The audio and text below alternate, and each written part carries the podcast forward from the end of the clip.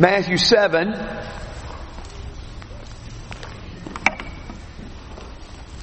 And as we see Jesus preaching the Sermon on the Mount, we are to those words in verses 7 through 11. Ask, and it shall be given to you. Seek, and you will find. Knock, and the door will be open to you. For everyone who asks receives, and he who seeks finds, and to him who knocks it shall be opened. Or what man is there among you who when his son asks for a loaf will give him a stone? Or if he asks for a fish, he will not give him a snake, will he? If you then, being evil, know how to give good gifts to your children, how much more shall your Father who is in heaven give what is good to those who ask him? These are familiar words. Give, ask, and it shall be given to you. Seek, and you shall find. Knock, and the door shall be opened. You notice in this text, the word give is mentioned in each of these verses. There's a lot of emphasis on God's giving. Ask, and it will be given to you. Seek, and you will find. Knock, and it will be opened. And the promise is made a pro- that's a profound promise that's made in verse 7 and verse 8. Everyone who asks receives, he who seeks finds, and to him who knocks it shall be opened. That is a profound promise. But there are often profound promises made in connection to prayer.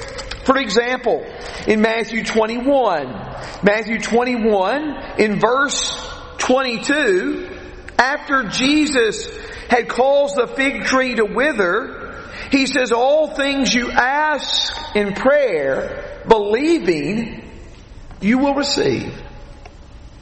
All things you ask in prayer, believing, you will receive. Same context in Mark 11 and verse 24.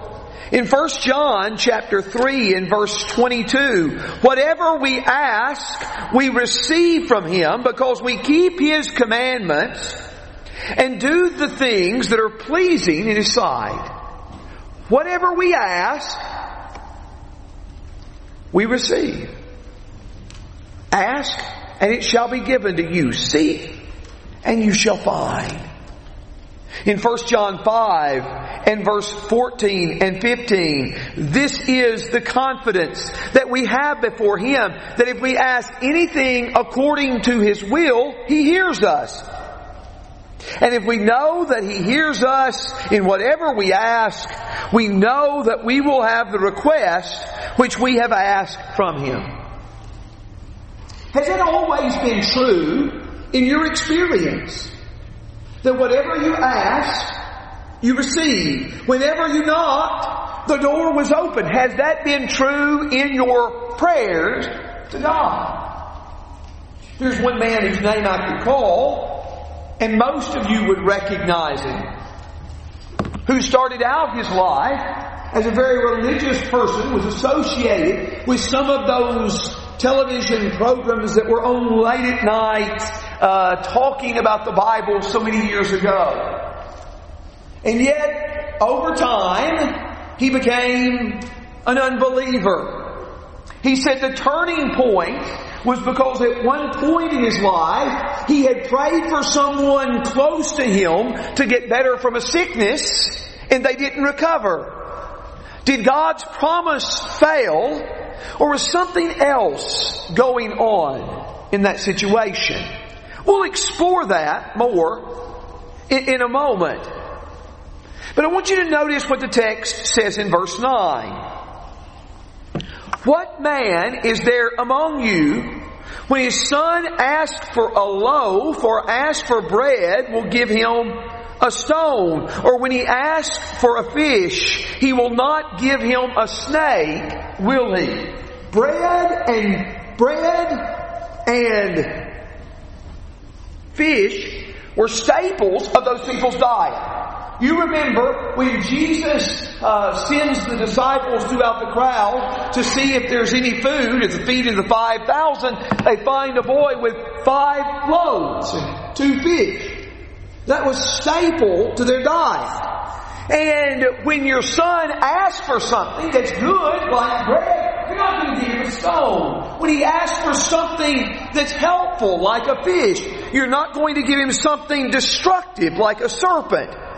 And the Bible says, if you then, being evil, know how to give good gifts to your children, how much more will your Father who is in heaven give what is good to those who ask Him? Now, this doesn't mean we're born in sin. It doesn't give any indication of why we're evil, whether that is by birth or whether that is by practice.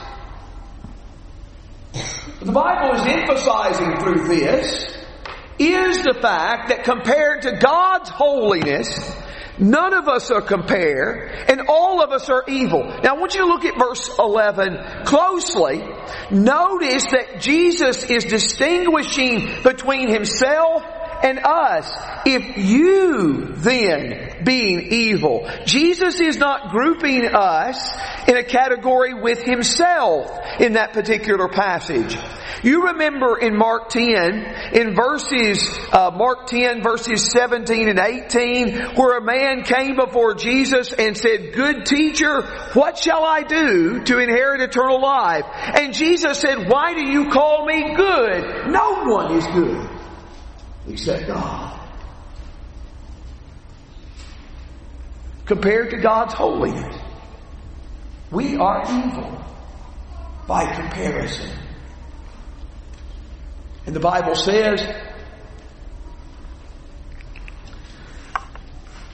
the Lord looked down from heaven to see if there were any who sought God. And there is none good. No, not one. Psalm 14, verses 1 through 3. Now, we're going to deal with that question I asked in connection with verse 8, but we're going to deal with that as part of a bigger theme here that is particularly prominent in the Sermon on the Mount. Have you noticed how frequently in this Sermon on the Mount God has been revealed as Father.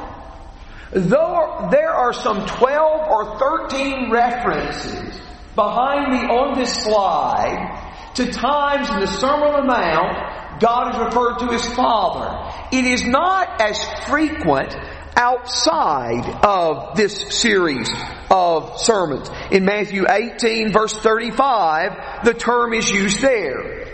Now, I want to give you what I'm about to say with an asterisk and with a question mark.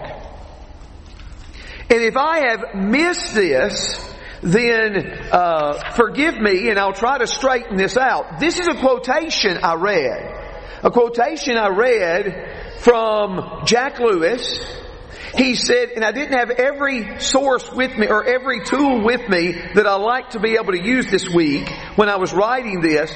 So he said, this stands out. These references to God as Father stand out because God is only called Father one time in Mark, in Mark 11, 25, and no occurrences in Luke. Now, I say put an asterisk by it or a question mark beside it because I was looking at the parallel passage in Luke 11 verse 13 and it does mention your Heavenly Father. He may be wrong in that specific, but I'm trying to create a picture that Matthew, and particularly the Sermon on the Mount, stresses a great deal this idea of God as Father. And what is the significance of this particular concept? One of the things that is highlighted by this concept, and it's particularly in the text that we read today, is that God loves us so intensely. The Bible says your son is not going to ask you for bread and you turn around and hand him a stone. Your daughter is not going to ask you for a fish and you're going to give to her a snake. You're not going to do that. And the argument is from a lesser to the greater. If we, in spite of all our failures and all our sins and shortcomings, if we wouldn't dare do that to our children, how would God do that to us? How much more will your Father who is in heaven give what is good to those who ask Him? Sometimes when the Bible wants to highlight the love of God, it emphasizes God as Father. That is a way to highlight His love. For example, in Psalm 103, the Bible is talking about God's grace and abundant kindness, His mercy that He has shown to the people of Israel. And it makes this statement, this is Psalm 103, verse 13, just as a father has compassion on his children, so the Lord has compassion on those who fear Him. That passage uses the Father's love as a comparison to our Heavenly Father's love.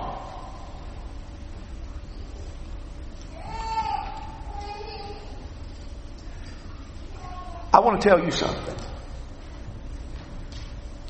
When I have children, my respect for my parents increased greatly. Because as I thought about how deeply I love my children, I understood that that's the same way that they love me. If each of us was confident that God loved us like our children.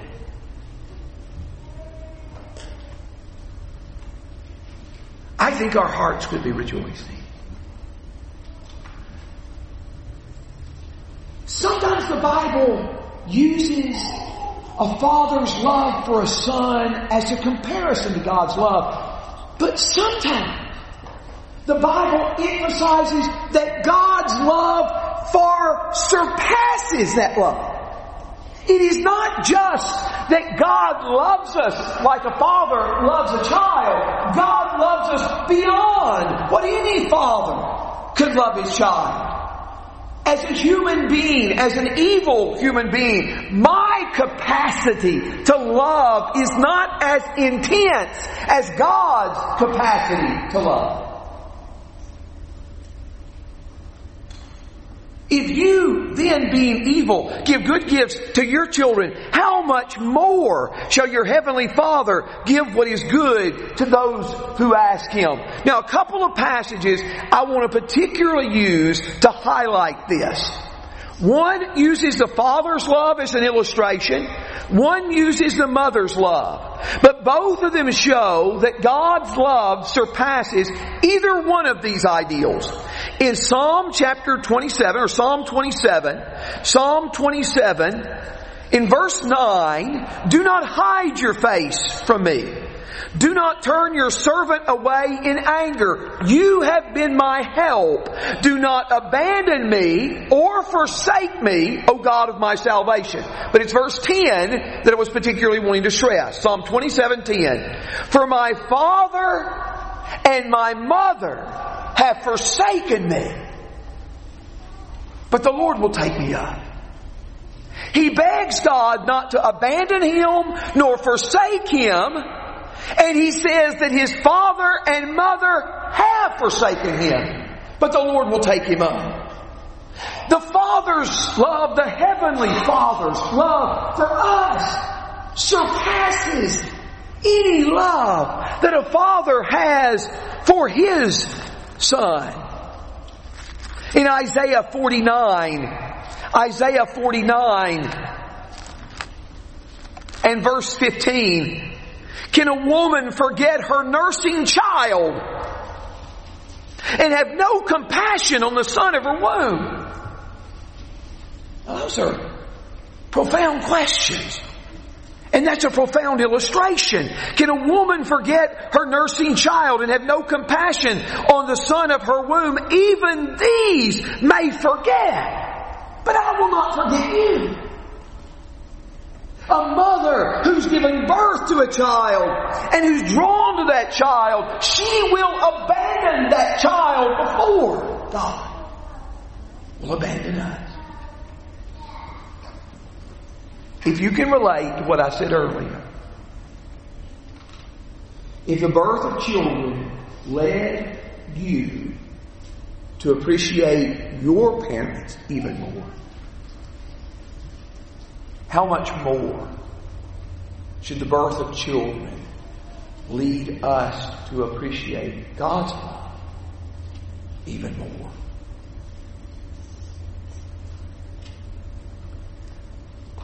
God loves us beyond what the best parent does for his children. God as Father emphasizes the love of God, but also throughout this Sermon on the Mount, throughout the Sermon on the Mount, it is emphasized that God has intimate knowledge of us. God has intimate knowledge of us and who we are. Look at Matthew 6. Look at the passages on the slide. Matthew 6 and verse 8. Let's start with verse 7. When you are praying, do not use meaningless repetition as the Gentiles do, for they suppose that they will be heard for their many words. So do not be like them, for your Father knows what you need before you ask Him. Now this whole context is encouraging prayer and Jesus gives the disciples a model of how to pray in Matthew 6 and verse 9. But it is telling us that prayer is not for the purpose of informing God of our needs.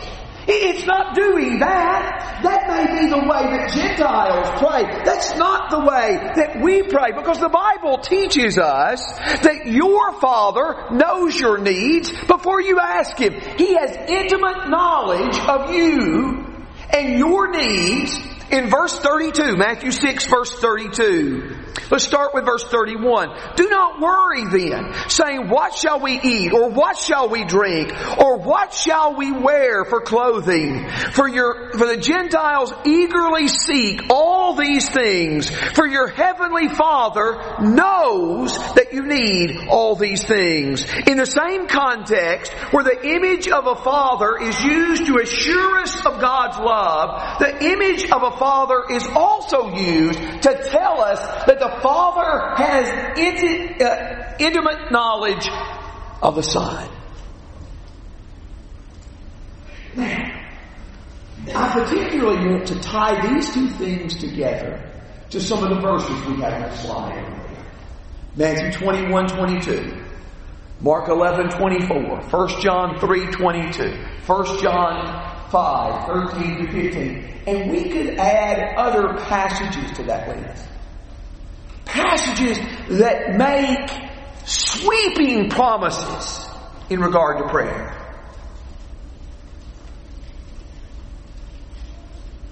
What if you pray and God doesn't answer?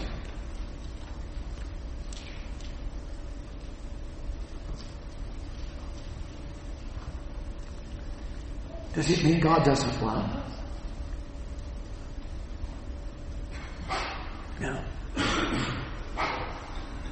God loves us. God has intimate knowledge of what we need. Do you think there's ever been a point in your life where you have asked for a stone and the Father has given you bread?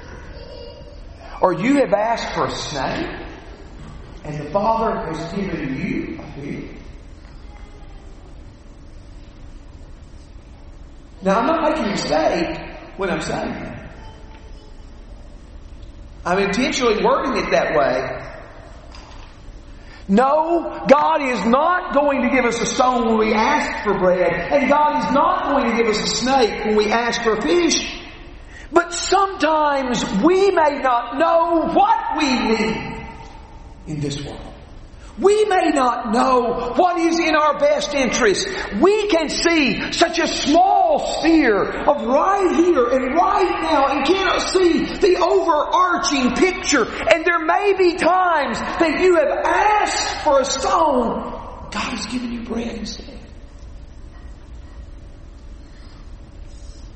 And listen, if you are living in the process of this right now, if you're living in the process of pouring out your heart about something and the prayers are not being answered the way that you want them to be answered, I know that is a difficult thing.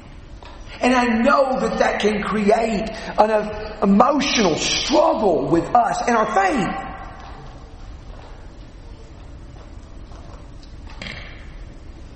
But I am quite confident that many of you have experienced the same thing I have. That one moment you prayed for something intensely, it wasn't answered, you're shattered, and you wonder what happened, and you wonder why God didn't answer, only to find at a later point in time that God's answer was in your best interest all along.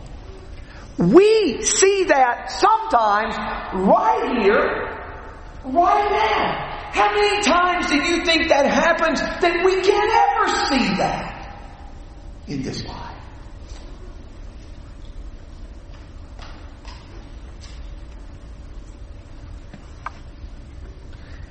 God has intimate knowledge of you.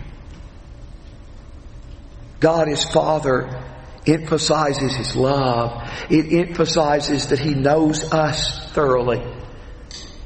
And He will not fail to give us any good thing that leads us to the goal. I preached a few lessons on heaven when we first got into this building.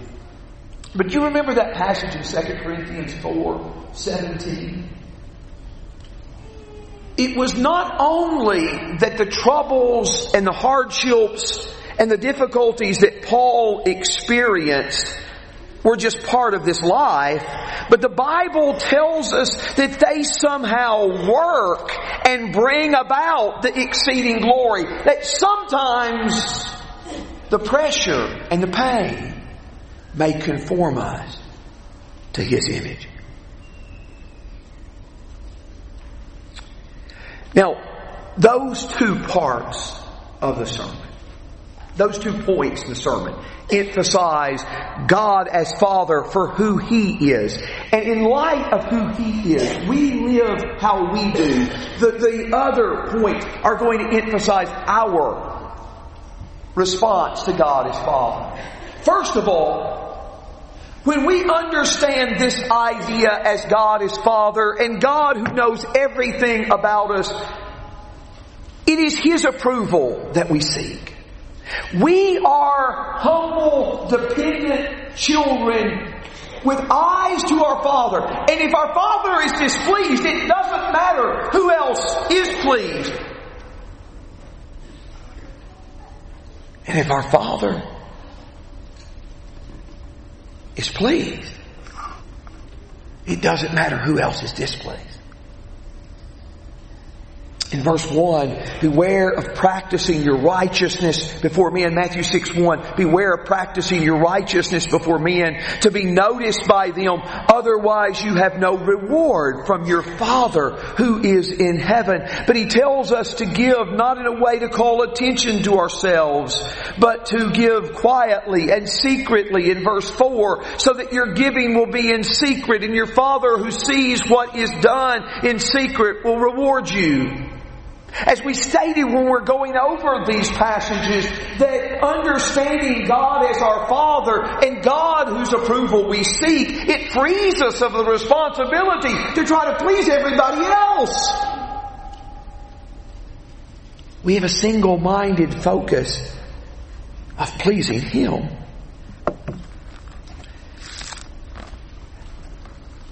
As you've studied in John 12, or John, there's a passage in John 12, 42 and 43 that among the rulers, many believed in Jesus. Many believed in Jesus.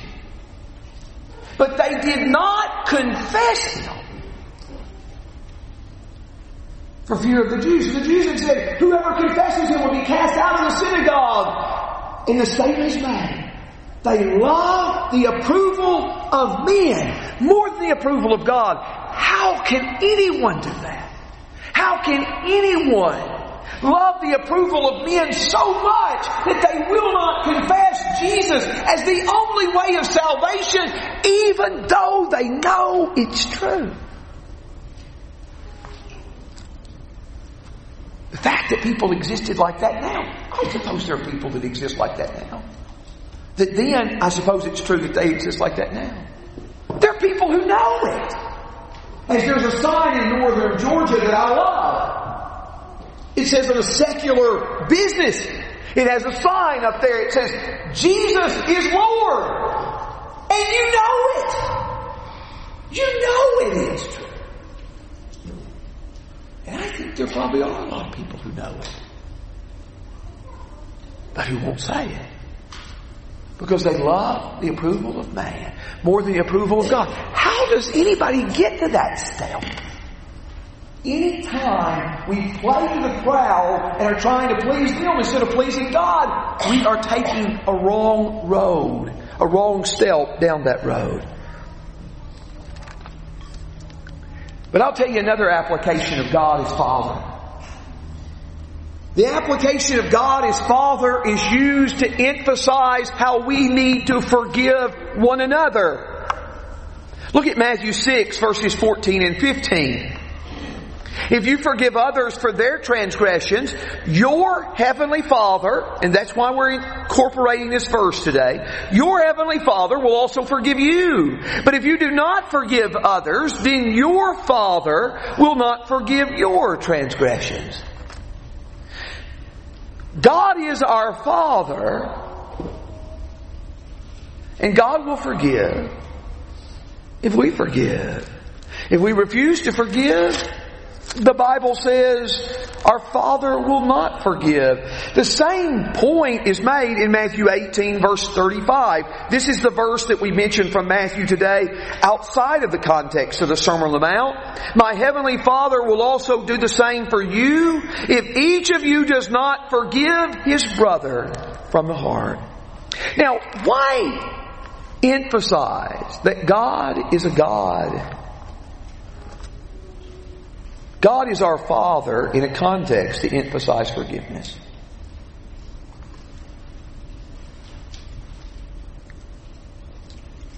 First John 5, verses 1 through 3. Whoever believes that Jesus is the Christ is born of God. And whoever loves the Father loves the children born of him. By this we know we love the children of God. We love God and keep His commandments.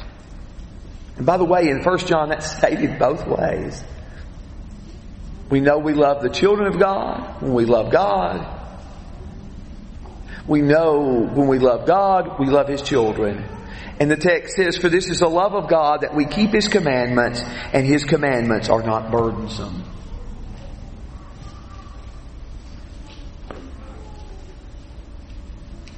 Does it hurt you as a parent when your children don't get along? Does it hurt you as a parent when your children fight? Does it hurt you as a parent when that fighting is not even a small squabble, but grows to be an intense hatred? that painful to a parent? And our Father calls us to forgive. Our Father calls us to forgive our fellow children of His. And the fact that God is our Father, we surrender to His will.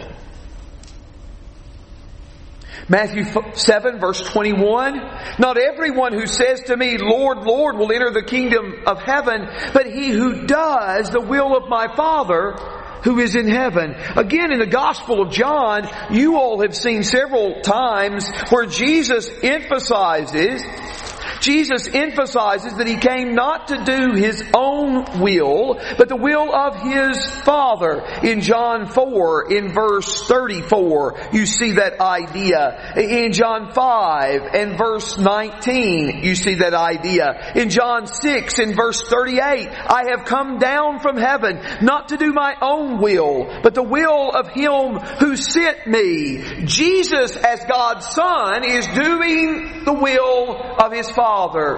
And we, as His children, knowing that He loves us, and knowing that He knows what is best for us, surrender to His will. Let's take this father-child analogy against it.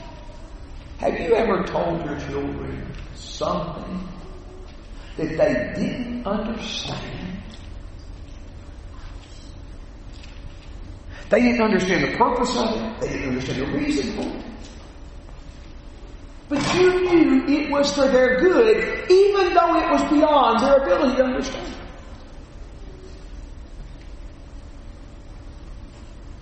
Sure. Sure we have. If that is true of us, how much more is it true of God?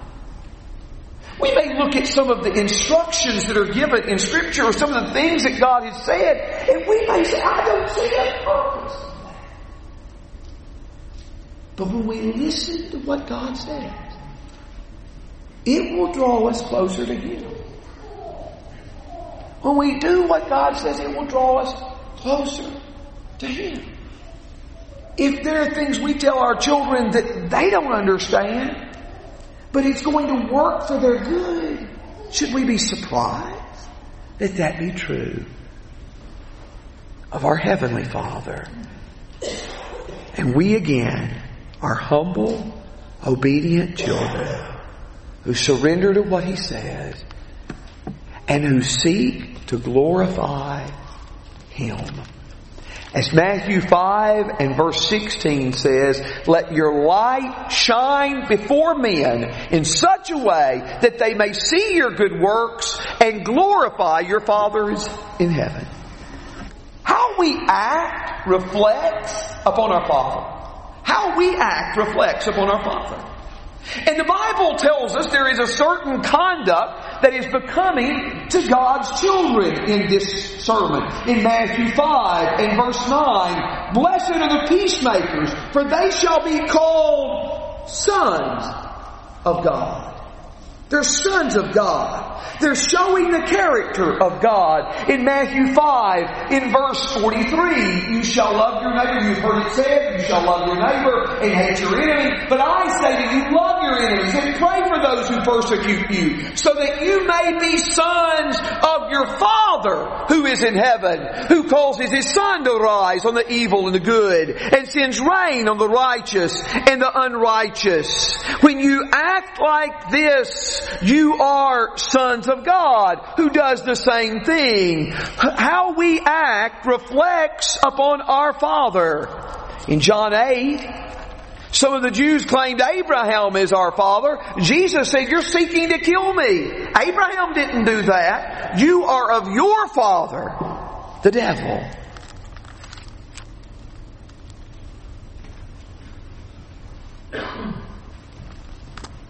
If we are peacemakers, if we love our enemies, we are bringing glory to our Father, that others may see our good works and glorify Him with us.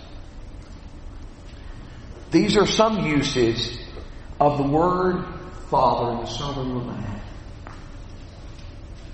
We started this sermon by reading the words of Matthew 7, verses 7 through 11. Ask, and it shall be given you. Seek, and you shall find. Knock, and the door shall be open. That word knock is used less than ten times in the New Testament. Sometimes it's used of literal knocking. You remember when Peter came to the house where the Christians were praying for him in Acts 12? And a couple of times it's emphasized in that context he was knocking at the door. Literally knocking at the door in Acts 12 verse 13 and verse 16. Knock and the door shall be opened is what God said. But listen to one of the times this word knock is used. Revelation 3:20 to the church at Laodicea, Jesus said, "Behold, I stand at the door and knock. If anyone hears my voice and opens the door, I will come to him and will dine with him and he with me." God loves you and God knows what is your best, for your best. And God has instructed us in ways that if we listen will draw us closer to Him. God will answer when we knock. Uh, Jesus is standing at the door of your heart and knocking. And whether you will open It's your decision. He will not overwhelm you. He loves you. But you must surrender your will to His will. He stands at the door and knocks. And for the one who opens the door, Jesus will come and dine with Him. He will have intimate fellowship. If you understand your sin and you want to turn from it in repentance, and you want to answer that knock upon your door to be baptized into Christ, we invite you to stand, to come as we stand.